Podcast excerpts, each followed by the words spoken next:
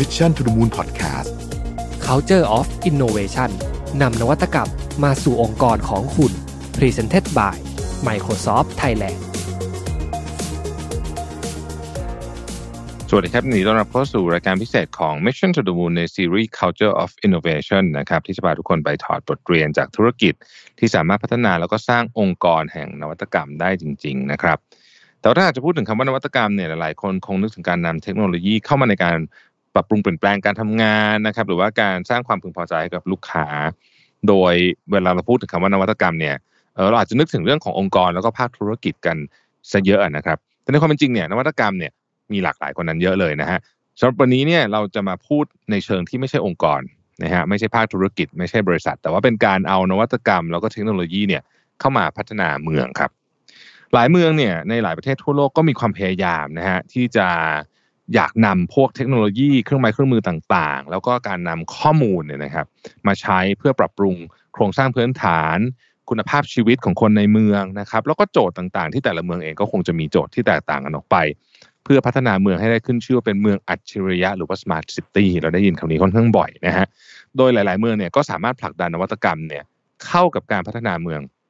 จนประสบความสำเร็จ แล้วก็มีการพูดถึงเยอะมากเลย อย่างเช่นอัมสเตอร์ดัมสต็อกโฮล์มแม้แต่สิงคโปร์ นะครับก็เป็นการพัฒนาหลาย ๆ ด้านนะคำว่า smart city จริงๆเนี่ยมันกว้างมากนะฮะตั้งแต่การเดินทางนะฮะการบริหารจัดการทรัพยากรต่างๆ แล้วก็คุณภาพชีวิตในแง่มุมต่างคนที่อยู่ในเมือง แต่หลายคนก็อาจจะยังไม่ทราบว่าจริงๆแล้วเนี่ยประเทศไทยเนี่ยเราก็มีความพยายามนะครับในการนำเทคโนโลยี Data มาใช้ในการพัฒนาเมืองเช่นเดียวกันนะครับเรามีต้นแบบของ Smart City ในประเทศไทยก็คือจังหวัดภูเก็ตนั่นเองนะฮะ จังหวัดภูเก็ตเนี่ยต้องบอกว่าณขณะนี้เป็นที่สนใจของคนทั้งในในประเทศไทยและต่างประเทศนะครับ เพราะว่ากำลังเราเนี่ยประเทศไทยกำลังเร่งฟื้นฟูผลกระทบทางเศรษฐกิจจากโควิดนะฮะซึ่งแน่นอนว่าหนึ่งใน sector ที่ต้องรีบฟื้นขึ้นมาเลยเนี่ยนะฮะก็คือ sector ของการท่องเที่ยวนะครับ แล้วภูเก็ตเนี่ยเป็นเมืองท่องเที่ยวระดับโลกนะฮะเป็นเมืองท่องเที่ยวระดับโลกดังไปทั่วโลก เพราะฉะนั้นการฟื้นฟูเมืองภูเก็ต การฟื้นฟูการท่องเที่ยวเมืองภูเก็ตเนี่ย จึงสำคัญต่อการฟื้นฟูเศรษฐกิจของประเทศไทยเป็นอย่างยิ่งเลยนะครับ วันนี้เนี่ยเราจะพาทุกท่านเนี่ยไปร่วมพูดคุยกับผู้มีส่วนร่วมในการพัฒนาภูเก็ตให้กลายมาเป็นต้นแบบของ Smart City นะครับ รวมถึงไปเจาะลึกกันด้วยว่า ในอนาคตเนี่ยเมืองภูเก็ตเนี่ยเขาวางแผนไว้ว่าเขาอยากจะทำอะไร อยากจะมีหน้าตาเป็นยังไงนะครับแล้วจะนำพวกนวัตกรรมพวกนี้เนี่ยมาผสมผสานกับการพัฒนาเมืองไปได้อย่างไรนะครับ วันนี้ผมได้รับเกียรติจากแขกรับเชิญสองท่านนะฮะที่ อยู่ทำเรื่องนี้โดยตรงเลยนะครับ ท่านแรกนะครับ ท่านรองผู้ว่าราชการจังหวัดภูเก็ตนะครับ คุณปียพงษ์ชูวงศ์นะครับ แล้วก็ท่านที่สองนะครับผู้ร่วมก่อตั้งและกรรมการบริหารบริษัท City Data Analytics จำกัด คุณเอกกฤษดาพงษ์ตันทองนะครับ ขอบคุณอย่างยิ่งที่เป็นเกียรติมาพูดคุยกับ Mission to the Moon ครับ สวัสดีท่านรองผู้ว่านะครับ สวัสดีคุณเอกด้วยนะครับ ผมสวัสดีครับ ก็ขอต้อนรับเข้าสู่ Mission to the Moon นะครับ ก็วันนี้รู้สึกเป็นเกียรติอย่างมากที่ได้มาคุยกับทุกท่านในเรื่องของ Smart City นะครับก่อนอื่นนี่ผมจะต้องขออนุญาตเริ่มแบบนี้เลยนะครับว่ากลยุทธ์หรือว่ายุทธศาสตร์การพัฒนาเมืองภูเก็ตเนี่ยนะครับในฐานะที่ท่านรองเนี่ยเป็นคนช่วยวางแผนดูเรื่องของการแผนพัฒนาเมืองจริงภารกิจเรื่องนี้เนี่ยในรายละเอียดนี่เป็นยังไงบ้างครับผมคือต้องเรียนอย่างนี้นะครับว่าภูเก็ตเองเนี่ย หลักๆ ก็คือเมืองท่องเที่ยวอย่างที่เราทราบดีอยู่เป็นเมือง ก็ต้องเรียกว่าเมืองระดับโลกคงไม่ผิดนะฮะเป็นเป้าหมายที่คนทั่วโลกอยากจะมาเยือนครับ และในการพัฒนาเมืองของภูเก็ตเนี่ยก็ไม่ได้ต่างอะไรกับจังหวัดอื่นๆหรอกครับ จริง ๆ แล้วแผนพัฒนาก็เป็นเรื่องที่ที่ทุกจังหวัดน่าจะพูดคุยกันเหมือนๆกัน แต่ประการหนึ่งที่ที่ภูเก็ตพยายามที่จะสร้างความโดดเด่นนะครับ แล้วก็พยายามที่จะผลักดันให้เกิดขึ้นเนี่ยก็คือการที่ จะทำภูเก็ตเนี่ยให้เป็นที่จดจำว่าเป็นเมืองน่าอยู่เพื่อการท่องเที่ยวนะครับ คือถ้าเราวางหลักตรงนี้แล้วเนี่ย ความเป็นเมืองน่าอยู่เนี่ยทุกเมืองต้องการอยู่ล้วแต่พอบอกว่าเพื่อการท่องเที่ยวปุ๊บมันเริ่มมีความเป็นเอกลักษณ์ของภูเก็ตขึ้นมานะครับ แล้วแผนต่างๆเนี่ยก็จะนำไปสู่สองจุดเนี้ยเราอาจจะได้ยินแผนจากภาคเอกชนในอีกในอีกหลาย ๆ มิติหรือมีแคมเปญออกมามากมายนะครับ ยกตัวอย่างก็ได้นะฮะขออนุญาตนะฮะ อย่างเช่นเคยได้ยินเจมส์ไหมฮะ G E M S S T อย่างเงี้ยนะครับ คือการเป็นเมืองแห่ง gastronomy education อะไรต่างๆ พวกนี้ทั้งหมดเนี้ยมันก็เป็นการต่อยอดจากคำว่าเมืองน่าอยู่เพื่อการท่องเที่ยวทั้งนั้นนะครับสิ่งหนึ่งที่ที่เราจะนำมาสนับสนุนความเป็นเมืองน่าอยู่และเพื่อการท่องเที่ยวเนี่ยก็คือการนำเทคโนโลยีมาใช้ในการช่วย ให้ให้ให้เป็นเป็นให้เป้าหมายเนี่ยไปสู่วัตถุประสงค์นะครับ นั่นคือการที่เราจะทำภูเก็ตให้เป็นสมาร์ทซิตี้นะครับนี่เป็นส่วนหนึ่งครับในเบื้องต้นขอขอเล่าให้ฟังเท่านี้ก่อนครับ จริง ๆ อยากจะขอถามรายละเอียดเพิ่มกับท่านรองนิดนึงครับว่าคำว่า smart city ในในในโจทย์ของความเป็นภูเก็ต ที่มีความเฉพาะเจาะจงในเชิงโครงสร้างทางเศรษฐกิจเออแล้วก็เป้าหมายของเมืองเองเนี่ยคำว่า smart city ของเราเนี่ยเรามองไปที่ตรงไหนเป็นพิเศษบ้างครับ คือถ้าถาม ถามใครสักคนหนึ่งนะครับ เรียกมาถามว่า smart city คืออะไรเนี่ย ผมเชื่อว่าคำตอบจะแตกต่างกันนะครับ ผมยกตัวอย่างไปถามใครสักคนที่ขับรถอยู่บนถนนเนี่ย ก็บอกว่าถ้า smart city เนี่ยไฟจราจรต้องอัจฉริยะครับ ถ้าถามนักท่องเที่ยวที่มาทั่วไปเนี่ยเขาก็บอกว่าเขาอยากได้กล้องวงจรปิดที่สามารถทำให้เขาปลอดภัยครับ ถ้าถามคนขับรถจะไป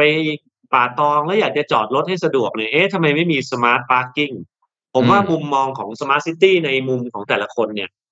เป็นมุมที่ตัวเองต้องการครับ แต่ถ้าถามผม ถามผมผมพยายามหาคำตอบเนี่ยนะฮะอาจจะเป็นคำตอบที่ไม่เหมือนใครอีกเช่นกันนะครับ แต่ว่าในมุมที่ผมหนึ่งก็คือได้เป็นส่วนหนึ่งของผู้บริหารของจังหวัดภูเก็ตนะครับ และเป็นคนหนึ่งที่ได้ยินได้ฟังเรื่อง smart city มาในระดับหนึ่งเนี่ย ผมคิดว่าในมุมของผมก็คือการที่เราต้องมีเป้าหมายก่อน นะครับเพราะ smart city ยังไงก็ต้องมีเป้าหมายก่อนด้านใดด้านหนึ่งผมขอยกตัวอย่างว่า ถ้าเราสร้างเป้าหมายว่าเมืองน่าอยู่เพื่อการท่องเที่ยวเนี่ยนะครับ สิ่งที่จะนำไปสู่เป้าหมายคืออะไรครับ คือต้องมีเทคโนโลยีปฏิเสธไม่ได้ว่าถ้าพูด smart ปุ๊บเนี่ยเราก็ต้องมีเทคโนโลยีมาช่วยนะครับ ซึ่งเทคโนโลยีคืออะไรเดี๋ยว เดี๋ยวอาจจะต้องขยายกันแต่ผมเอาเว้นไว้ที่หัวข้อมันก่อนสิ่งที่ตามมาก็คือผมส่วนตัวเลยนะฮะผมไปที่ people เลยฮะ smart people ถ้าไม่มีข้อสามเนี่ย ข้อหนึ่งและข้อสองก็จบลงพร้อมกันเลยนะครับ ต้องมีจนครบถึง smart people นะครับ เพราะฉะนั้นเนี่ย ถ้าถ้าจะตอบคำถามคุณลวิทย์ว่า แล้ว smart city คืออะไร คือการเดินทางไปสู่เป้าหมาย ที่ใช้เทคโนโลยีเป็นตัวขับเคลื่อนนะครับ โดยที่ผู้คนในเมืองนั้นๆ หรือสังคมนั้นๆ เนี่ย เป็นผู้ร่วมกันครับ เดินไปสู่เป้าหมายด้วยกันครับ อืมครับอ๋อก็ เป็นภาพกว้างๆนะครับ ให้เราได้เห็นเดี๋ยวเราจะขออนุญาตคุยกับท่านรองต่อในประเด็นนี้ แต่ก่อนอื่นเนี่ยอยากจะคุยกับคุณเอกเรื่องของ City Data Platform ว่าจริงๆแล้ว City Data Platform คืออะไร แล้วก็ทางคุณเอกเนี่ยไปมีส่วนร่วมกับเรื่องนี้ได้ยังไงครับเล่าให้เราฟังนิดนึงได้ไหมครับ ครับขออนุญาตครับ ผมอ่าผมเอกนะฮะก็เป็น co-founder ของบริษัท City Data Analytics ส่วนในส่วนของ City Data Platform นะครับ จริง ๆ เริ่มมาจากการที่เกิดจากทางดีป้านะครับทำงานส่งเสริมเศรษฐกิจดิจิทัลเนี่ยนะครับ ได้ได้ได้สร้างโครงการขึ้นมาโครงการหรือเราเรียกกันว่าโคลิเซอร์นะครับ co-research ได้ร่วมกันขึ้นมาตอนนั้นมีสามปาร์ตี้ครับหน่วยงานก็คือมีดีป้านะครับ แล้วก็มีมหาวิทยาลัยสงขลานครินทร์วิทยาเขตหาดใหญ่ แล้วก็บริษัท CDA คือ City Data Analytics ได้ทำโครงการร่วมกันขึ้นมาเราเรียกกันว่าโครงการ co-research แล้วตอนนั้นเรามองว่า pain point ของภูเก็ตเนี่ยตอนนั้นที่ทางจังหวัดมอบโจทย์ให้กับทางดีป้า แล้วดีป้าก็มามอบโจทย์ให้กับพวกกลุ่มพวกเรานี่ร่วมปาร์ตี้ทำก็คือมีอยู่สามเรื่องครับ pain point ตอนนั้นก็คือหนึ่งเรามีปัญหาเรื่องท่องเที่ยวณตอนนั้นก่อนเกิดเหตุการณ์โควิดครับสองครับ เครื่องยนต์ตัวที่สองที่เรามองคืออสังหาริมทรัพย์นะครับอีกอันหนึ่งก็คือเรามองเรื่องความปลอดภัยและสิ่งแวดล้อมที่จะเป็นตัวของในการที่จะช่วยดูแลนะครับ เราก็เลยมองสามเรื่องนี้แหละครับครับ ทำรีเสิร์ชร่วมกันเป็นโครีเสิร์ชร่วมกันขึ้นมานะครับในในสามภาคส่วนขึ้นมาทำให้เกิดโครงการที่ซับพอร์ตสามเรื่องนี้ โดยที่ครับหลักๆ เอง City Data Platform คือหลักๆ ถ้าเรามองให้ออกก็คือจริง ๆ ก็คือสมองครับ City Data Platform ก็คือข้อมูลเมือง การจะพัฒนาเมืองได้ ถ้าไม่มีข้อมูลเมืองเนี่ยมันจะไร้ทิศทางหมด ทางจังหวัดก็เลยมอบทางกระทรวง ดีและทางดีป้าก็ให้ให้โจทย์มาว่า ให้เราร่วมกันทำข้อมูลเมืองเพื่อ support สามเรื่องนี้ขึ้นมานะครับจุดเริ่มต้นมาจากด้านนี้นะครับ ครับโอ้อันนี้ก็เป็นมุมที่น่าสนใจมาก ถ้าไม่มีข้อมูล ก็บริหารจัดการ สเปซสปะเนาะเพราะว่ามันก็อาจจะยากนิดนึงถ้าเกิดว่าไม่มีข้อมูลใช่ไหมครับเท่าที่ฟังในเรื่องของ Data เนี่ยจริงๆเมื่อกี้คุณเอกได้กรณาเล่าให้นิดนึงละเออว่ามันมีการจัดเก็บจากหลาย ๆ ภาคส่วนใช่ไหมฮะมีทั้ง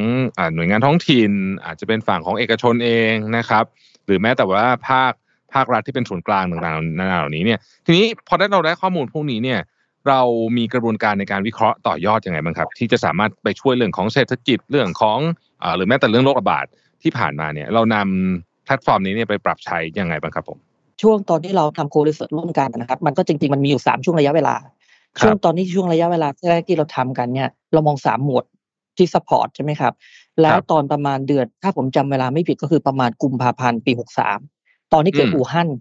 เกิดเกิดเกิดเรื่องของการโควิดที่นั่นนะครับทางจังหวัดก็ได้มอบหมายให้กับทางกระทรวงดีทางดีป้าเนี่ยฮะ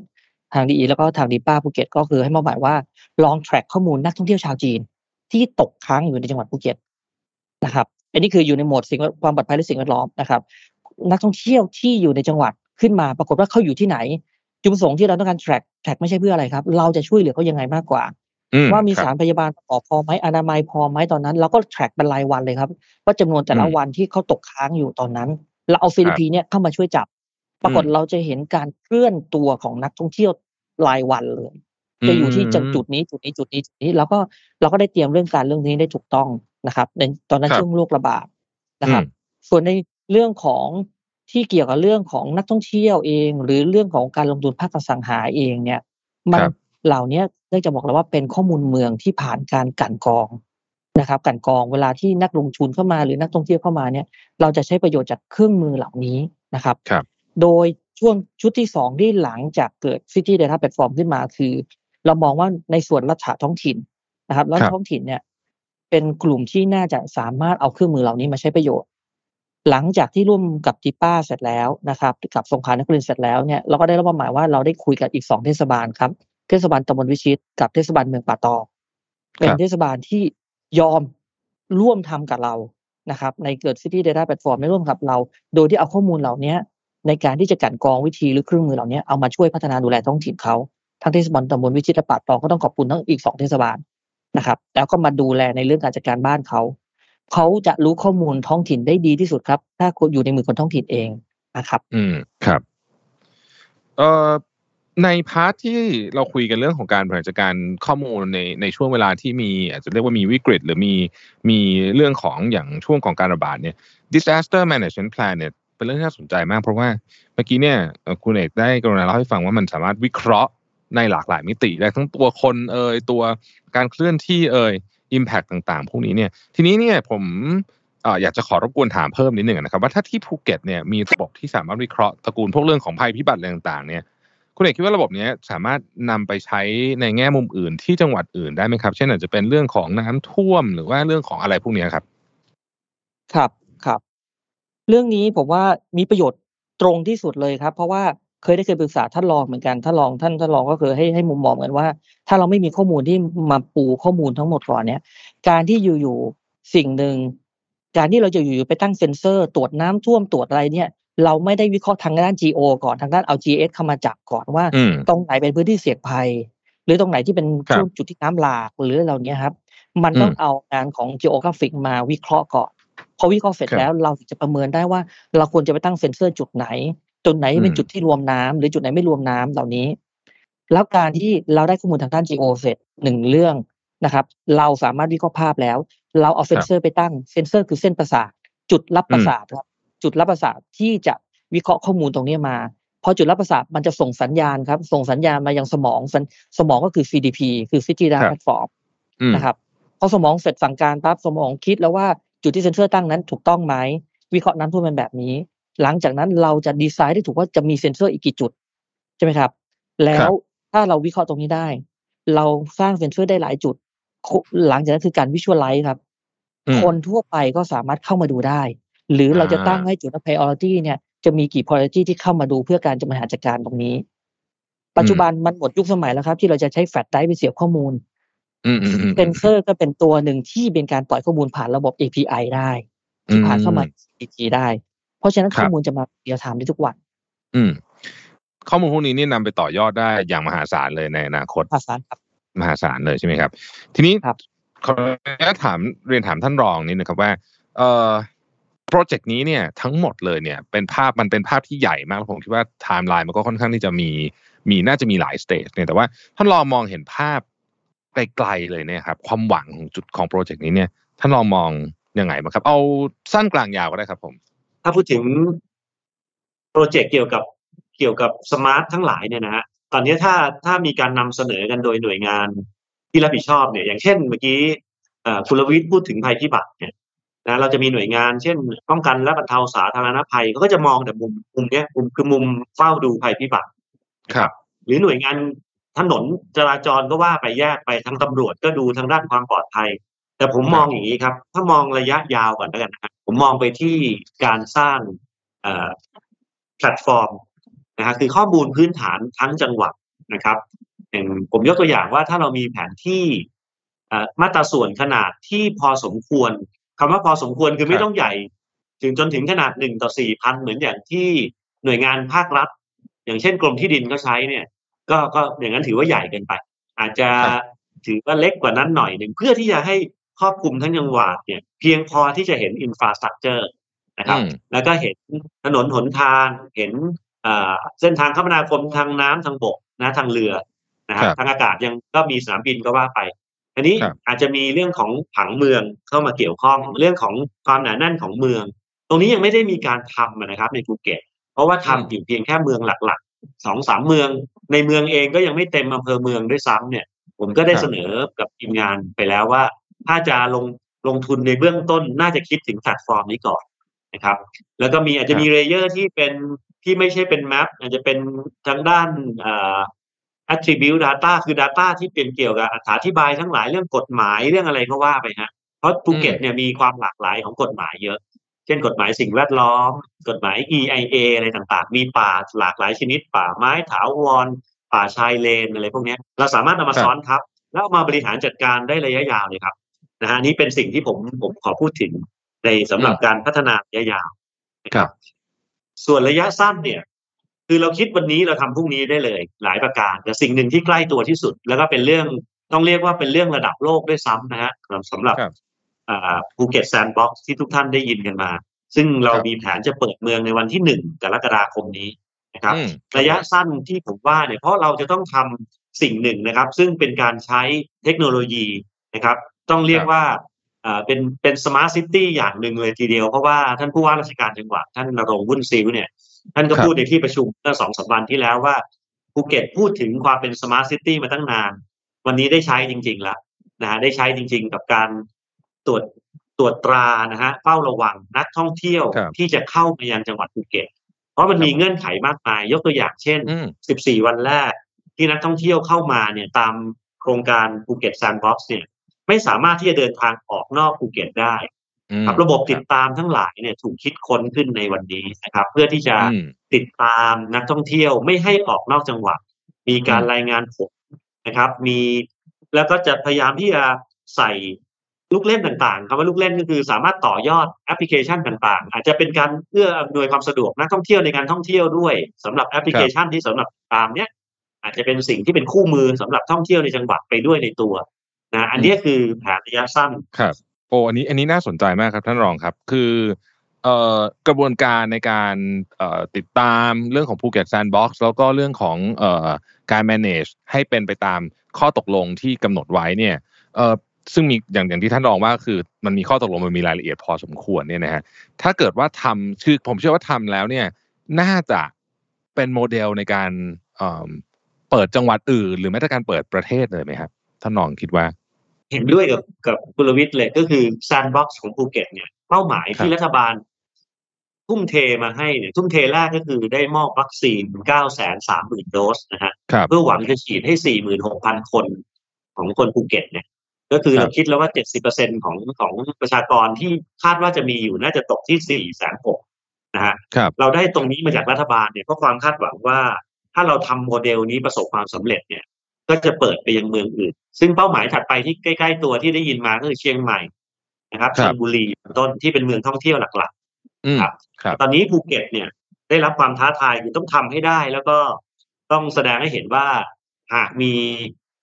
การระบาดของโรคหรือว่ามีการคลัสเตอร์เกิดขึ้น หรือเหตุอื่นใดก็ตามที่ไม่คาดฝันเนี่ย เราสามารถควบคุมได้ทันไม่มีอะไรที่หันไปแล้วคิดว่าจะพอพึ่งพาได้เท่ากับเทคโนโลยีตอนนี้นะฮะสำหรับวอลลุ่มคนที่จะมา เราเรามีตัวเลขคนที่ทททคาดการว่าสามเดือนแรกกรกฎาสิงหากันยาเนี่ยน่าจะสักหนึ่งแสนสองหมื่นเก้าพันคน คาดว่าเนี่ย คนจำนวนเท่านี้ถ้าไม่มีเทคโนโลยีช่วยเนี่ยอืมผู้ปฏิบัติงานก็น่าจะ ลำบากเหมือนกัน ยกตัวอย่างเช่น 14 วันห้ามออกจากเกาะภูเก็ต อันนี้เป็นครับเป็นหนึ่งในโมเดลที่เราวางไว้ เพราะว่าอ่าเราถือว่า 14 วันเป็นเสมือนการควอลันทีน แต่ครับควอลันทีนบนเกาะได้ เพราะว่า เพราะว่าคนบนเกาะมี herd immunity แล้วอืมนะฮะและจริงๆก็ปลอดภัยพอสมควรแหละ เพราะว่าเราเราต้องบังคับให้นักท่องเที่ยวแสนกว่าคนเหล่านี้ที่ยกตัวอย่างเนี่ยต้องครับฉีดวัคซีนมาครบโดสถึงจะบินมาอืมแล้วก็ตรวจโรคอ่าตรวจหาเชื้อด้วยวิธี swab เนี่ยนะฮะครับ ที่เราเรียก RT PCR เนี่ยตรวจทั้งหมดเนี่ยผมดูแล้ว อยู่14วันเนี่ยสวอปทั้งหมด4ครั้งนะฮะ ก่อนอืมบินมาบินมาถึง แล้วก็อีก2ครั้งหลังจากนั้นก่อนถึงวันที่14เพราะฉะนั้นการติดตามระบบพวกเนี้ยก็เลยมองไปที่อ่าอาจจะเป็นตอนนี้เท่าที่คุยนะฮะขออนุญาตนำมาเปิดเผยในรายละเอียดอะซึ่งยังอาจจะต้องมีการนำมาแถลงเป็นทางการอีกที แต่ว่าเบื้องหลังก็คือเราคิดว่าเราน่าจะมีการใช้แอปพลิเคชันที่อยู่ในโทรศัพท์มือถือ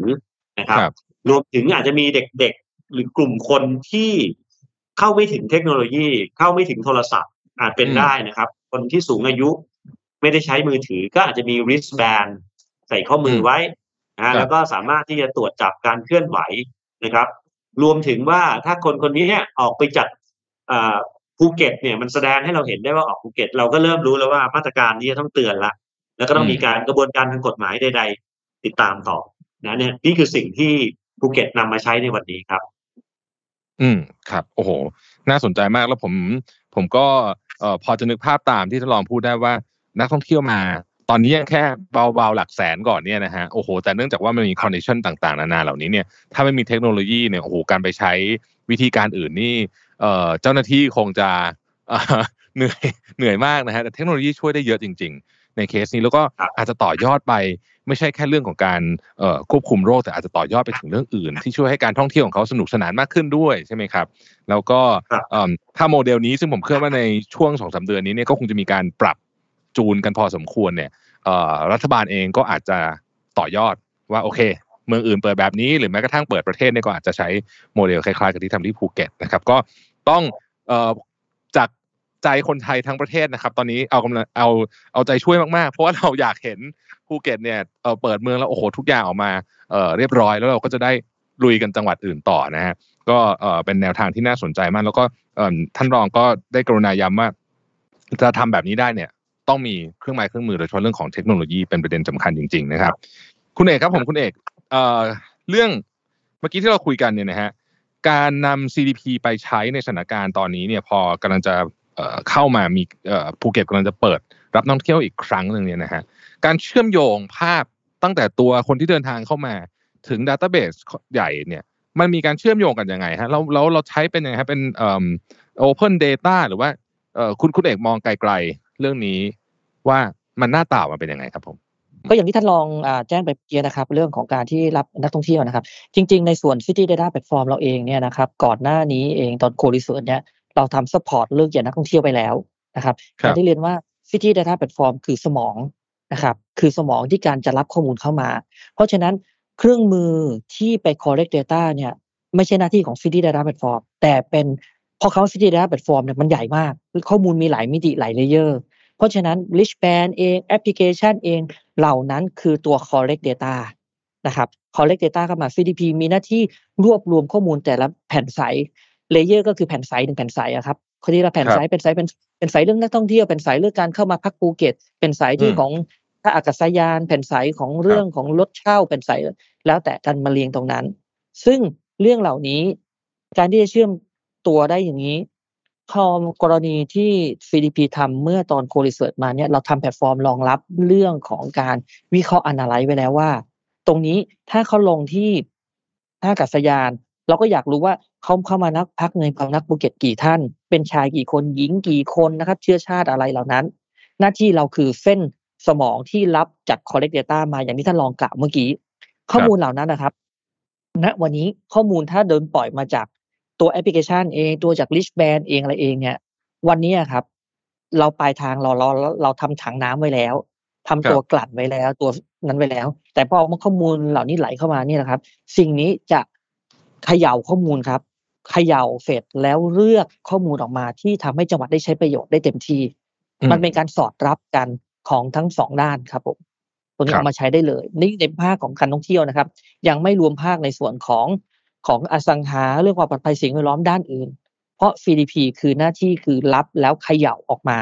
ให้มันเป็นส่วนที่ต้องการที่จะเอามาใช้งานนะครับ City Data Platform เองณณตอนนี้นะครับ เราครับ เราใช้เทคโนโลยีตัวนี้เรานั่งอยู่บนคลาวของ Microsoft ก็คือ Azure นะครับ ตรงนี้ก็จริง ๆ ก็ต้องต้องขอบคุณทาง Microsoft ด้วยละที่เราได้เชื่อมข้อมูลกัน แล้วก็ได้เป็นที่ปรึกษาด้วย ซึ่งตอนนี้ทาง Microsoft ก็เป็นที่ปรึกษาให้กับโครงการนี้ด้วยนะครับครับ ทีนี้ในส่วน City Data Platform อย่างที่คุณรวิทย์ถามนะครับ ว่ามันจะสามารถดู replicate ที่อื่นได้ไหมนะครับ เราเรียนได้เลยครับว่าอย่างนี้เองเนี่ยนอกจากในจังหวัดภูเก็ตที่เรา เราคุยกันในทีมไม่ว่าทั้งทางดีป้าเองทางสงขลานครินทร์วิทยาเขตหาดใหญ่เองหรือทางองค์กรเอกชนในจังหวัดภูเก็ตเองแล้วเนี่ย ยังมีอีก 18 เมืองของพัฒนาเมืองครับ ครับ ที่เขาพร้อมที่จะรองรับเรื่องของ City Data Platform นะครับอืมในกลุ่มพัฒนาเมืองเองเนี่ยถ้าเกิดว่าภูเก็ตเราสตาร์ทได้เรา kick off ได้ซึ่งจริง ๆ ไม่ใช่ว่าอีก 18 เมืองเขาไม่รับทราบนะครับเขาทราบตลอดเวลาว่าภูเก็ตทำอะไรอยู่ครับนะครับการการใช้ตรงนี้เองเนี่ย เทคโนโลยีที่เราใช้เองเนี่ยเรานั่งอยู่บนบน Azure ของ Microsoft เองเนี่ย จุดประสงค์ที่เราทำเป็นอย่างนี้ครับ หน้าตรงนี้เองเนี่ยหลายคนมีคำถามครับว่า City Data Platform เนี่ยจะทำทำตัวยังไง สิ่งคที่รับผมเคยบอกกับเรียนหลายๆกับหลาย ๆ ท่านกับผู้ใหญ่หลายท่านว่าคือทางส่วนตัวผมอยากให้ City Data Platform เนี่ยทำตัวเป็น Decentralize นะครับครับมีโหนดใครโหนดมัน เช่น เทศบาลเมืองป่าตอง เทศบาลตำบลวิชิต เทศบาลตำบลกาลนเทศบาลนครภูเก็ต หรือขอนครับแก่นเทศบาลนครขอนแก่นนครเทศบาลนครสระบุรีเหล่านี้ สิ่งครับที่เราต้องการทเมื่อให้เป็น Big Data ที่แท้จริง เป็น City Data Platform ที่แท้จริงเนี่ย เราอยากให้เป็นลักษณะนี้ครับว่า ถ้านึกภาพว่าหนึ่งถึงร้อย layer นะครับหนึ่งถึงร้อยแผ่นใสนะครับหนึ่งร้อยแผ่นใสเนี่ยเราเชื่อข้อหนึ่งครับว่าไม่มีงานหน่วยงานไหนหรือองค์กรไหนอะอยากแชร์ข้อมูลตัวเองร้อยเปอร์เซ็นมันเป็นอืมไปไม่ได้ ครับ ถ้าเราสร้างเงื่อนไขแล้วครับว่า หนึ่งถึงสิบให้แต่ละหน่วยงานแชร์ข้อมูลเข้าหากัน แต่แชร์แบบ neuron นะครับ เป็นตาข่ายเป็นเส้นแยกประสาทไม่ใช่แชร์แบบอืมทูเวครับแต่ตั้งว่าหนึ่งถึงสิบจะแชร์เรื่องอะไรบ้าง เช่น บอกไปเลยครับว่าเรื่องน้ำให้แชร์ได้แค่เรื่องของความลึกปริมาตร ถนนให้แชร์ได้เรื่องแค่ความกว้างความยาว ประเภทของวัสดุที่ที่ทำนะครับ ลองนึกภาพครับคุณรวิทย์ครับ ข้อมูลครับที่แชร์เข้าหากันทั้งประเทศเป็นโหนดเป็นโหนดเนี่ย ข้อมูลจะขนาดไหน สิบเอ็ดถึงร้อยให้หน่วยงานนั้นเขาเก็บไปเถอะครับ เพราะบางอืมอย่างมันเป็นเรื่อง PDPA เป็นเรื่องของความมั่นคงปลอดภัยเรายอมให้เขาเก็บหนึ่งอืมถึงสิบแชร์เข้าหาหน่วยงานที่ต้องทำงานร่วมกันสิบเอ็ดถึงร้อยให้เขาเก็บ แล้วเพิ่มอีกนิดนึงครับ ให้หนึ่งถึงสองครับ เป็น Open Data ครับ ครับ แล้วให้คนทั่วไปเข้าดูได้ อืมนะครับเพราะเรื่องเหล่านี้เองเนี่ย เราใช้การลักษณะการดีสิทธาไลกันแบบเนี้ยอืมวันนั้นนะครับ ข้อมูลมันจะมหาศาลแล้วทุกคนจะเข้าได้เข้ามามีส่วนร่วมในการ ทำประโยชน์กับข้อมูลเหล่านี้อืมนะครับ ตรงนั้นโอ้ตรงนี้สิ่งที่เราเราเราฝันเอาไว้ครับ ขอบคุณมากเลยครับ เห็นภาพมากเลยครับ อาจจะขออนุญาตท่านรอง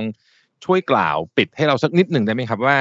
ตอนนี้เนี่ยภูเก็ตจริงๆต้องบอกว่าประเทศไทยเนี่ยเราพร้อมละที่จะหลังจากที่เราต่อสู้กับเรื่องของโควิดมาสักปีกว่าๆเนี่ยนะครับแล้วก็ธุรกิจท่องเที่ยวก็ต้องบอกว่าโอ้โห หนักจริง ๆ นะฮะแต่ตอนเนี้ยเราพร้อมแล้วเราปักธงเราจะเริ่มละหนึ่งกรกฎานี้เนี่ย เอ่อแต่แน่นอนเราไม่ได้มองแค่สั้นๆ เรื่องของโควิด เท่านั้นนะครับ มองไปไกลๆท่านรอมองเห็นภูเก็ต ซึ่งเป็นเกาะที่มีศักยภาพมากๆเลยเนี่ย เรามองเห็นภูเก็ตในฐานะ เมืองหนึ่งที่เป็นเมืองสำคัญของการท่องเที่ยวโลกเนี่ยเรามองเห็นยังไงบ้างครับ ครับก็ภาพของภูเก็ตนะฮะที่ผมที่ผมเองได้สัมผัสจากการที่มารับราชการอยู่ที่ภูเก็ต จริงๆ ไม่ใช่คนภูเก็ตโดยกำเนิด เพราะฉะนั้นมุมมองที่ผมมีต่อภูเก็ตเนี่ย ขออนุญาตมองจาก outside in ได้ด้วยนะฮะแล้วก็มาอยู่ข้างในในฐานะผู้บริหารของจังหวัดนะครับ เพราะฉะนั้นผมมองครับว่าศักยภาพของภูเก็ตเนี่ย มีจริง ๆ ตามที่คนข้างนอกคาดหวังนะครับ ไม่ว่าครัจะบเป็นความสวยงามของธรรมชาตินะครับ แล้วผสมผสานกับวัฒนธรรมอะมี story ของผู้คนนะฮะมีมีความเป็นเอกลักษณ์ มีอาหารที่อร่อยอะไรเหล่านี้เป็นองค์ประกอบที่ทำให้ภูเก็ตเองเนี่ย เป็นเมืองระดับโลกจริงๆเนี่ยและสมควรที่จะเป็น ไปอีกนานเท่านานเลยนะฮะแต่ว่าครับอีกสองสิ่งที่ที่ผมมองว่านอกจากเราจะสร้างความเป็น smart แล้วเนี่ย เราควรจะมองเรื่องสิ่งแวดล้อม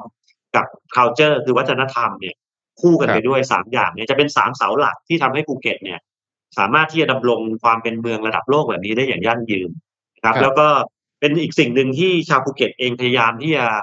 ที่จะ fight for คือจะพยายามที่จะเดินเข้าไปสู่เป้าหมายนี้ได้คือการเป็นเจ้าภาพ specialized expo นะฮะ ในในกระบวนการจัดงานระดับโลกเนี่ยเขาว่ากันว่านะฮะว่ากันว่าคือลองลองไป search ดูก็ได้ว่าอ่าหนึ่งเลยเนี่ย งานที่ว่าใหญ่ที่สุดคือ World Expo นะครัฮะบที่รองลงมาคือโอลิมปิก ที่เราดูครัการบแข่งขันกีฬาเนี่ยอันดับสามคือ Specialized Expo นะฮะตอนนี้ภูเก็ตพยายามที่จะเป็นเจ้าภาพ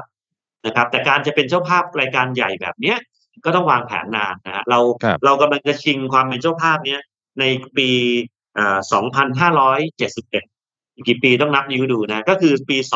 2028 นะฮะ อีกหลายปีนะครับ เราอยู่ที่ปี 2021 นั่นหมายครับถึงอีกประมาณ 7 ปีข้างหน้า อีก 7 ปีข้างหน้า แต่ต้องสมัครในปลายปีนี้อืมเป็นกลุ่มสมกับเป็นงานระดับโลกไหมฮะ เราต้องยื่นใบสมัครในปลายปีนี้ ตอนนี้ครับพวกเราชาวภูเก็ตก็พยายามที่จะที่จะมานั่งคุยกัน ถ้าไม่ได้ก็ไม่เป็นไร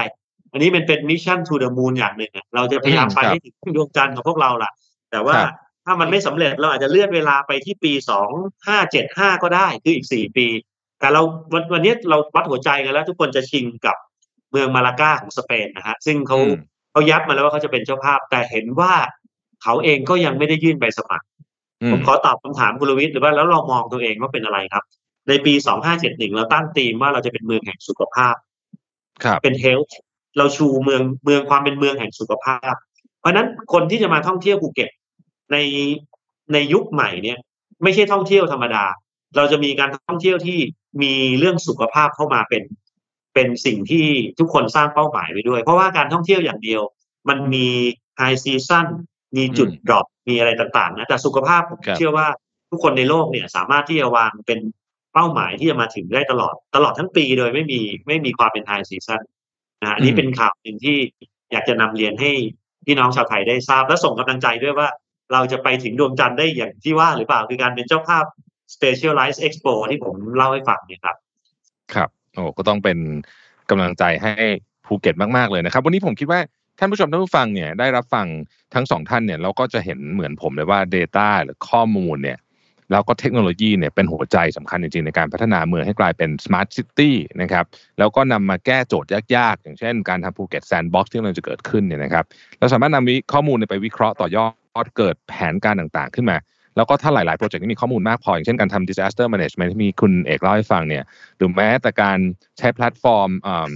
เข้ากับเมืองเรื่อง Sandbox ที่ท่านรองกรุณาเล่าให้เราฟังเนี่ยนะครับ ก็จะเห็นว่าถ้าทำอย่างถูกต้องเนี่ย ก็เป็นโมเดลที่ไปต่อยอดนำไปใช้ที่จังหวัดอื่น รวมไปถึงอาจจะเป็นโมเดลหลักที่ใช้ในการเปิดเมืองที่เหลือของเราด้วยนะครับ แน่นอนว่าสำหรับภูเก็ต Smart City เนี่ย ทำให้เราเห็นได้ว่านวัตกรรมไม่ได้ติดอยู่ที่องค์กรธุรกิจเท่านั้นนะฮะแต่ยังสามารถพัฒนาโครงสร้างพื้นฐานของประเทศ จังหวัดอย่างที่จังหวัดภูเก็ต และนำไปช่วยพัฒนาทั้งตัวประเทศโดยรวมเนี่ยให้อัปเกรดคุณภาพชีวิตของประชาชนให้ดีขึ้นมากนะฮะแล้วพูดถึงอนาคตของการสร้างเมืองด้วยแผนการของการสร้างเมืองด้วยนะครับ วันนี้ต้องกราบขอขอบพระคุณคุณปิยพงษ์ชูวงศ์นะครับ รองผู้ว่าราชการจังหวัดภูเก็ต แล้วก็คุณกฤษดาพงษ์ตันทอง ผู้ร่วมก่อตั้งและกรรมการบริหารบริษัท City Data Analytics อย่างมากเลยนะครับ ที่ให้เกียรติมาแบ่งปันความรู้ดีๆกับพวกเราในวันนี้นะครับ นอกจากนี้ต้องขอขอบคุณหน่วยงานต่างๆ ที่ให้ข้อมูลมา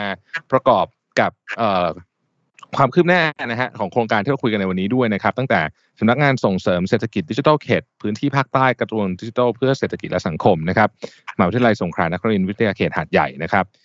เทศบาลตำบลวิชิต เทศบาลเมืองป่าตองนะครับ บริษัทภูเก็ตพัฒนาเมืองจำกัด และหน่วยงานราชการ ของจังหวัดภูเก็ตที่ได้กรุณาให้ข้อมูลกับเราด้วยนะครับ วันนี้ต้องขอบคุณทั้งสองท่านมากๆเลยนะครับสำหรับเวลาและข้อมูลที่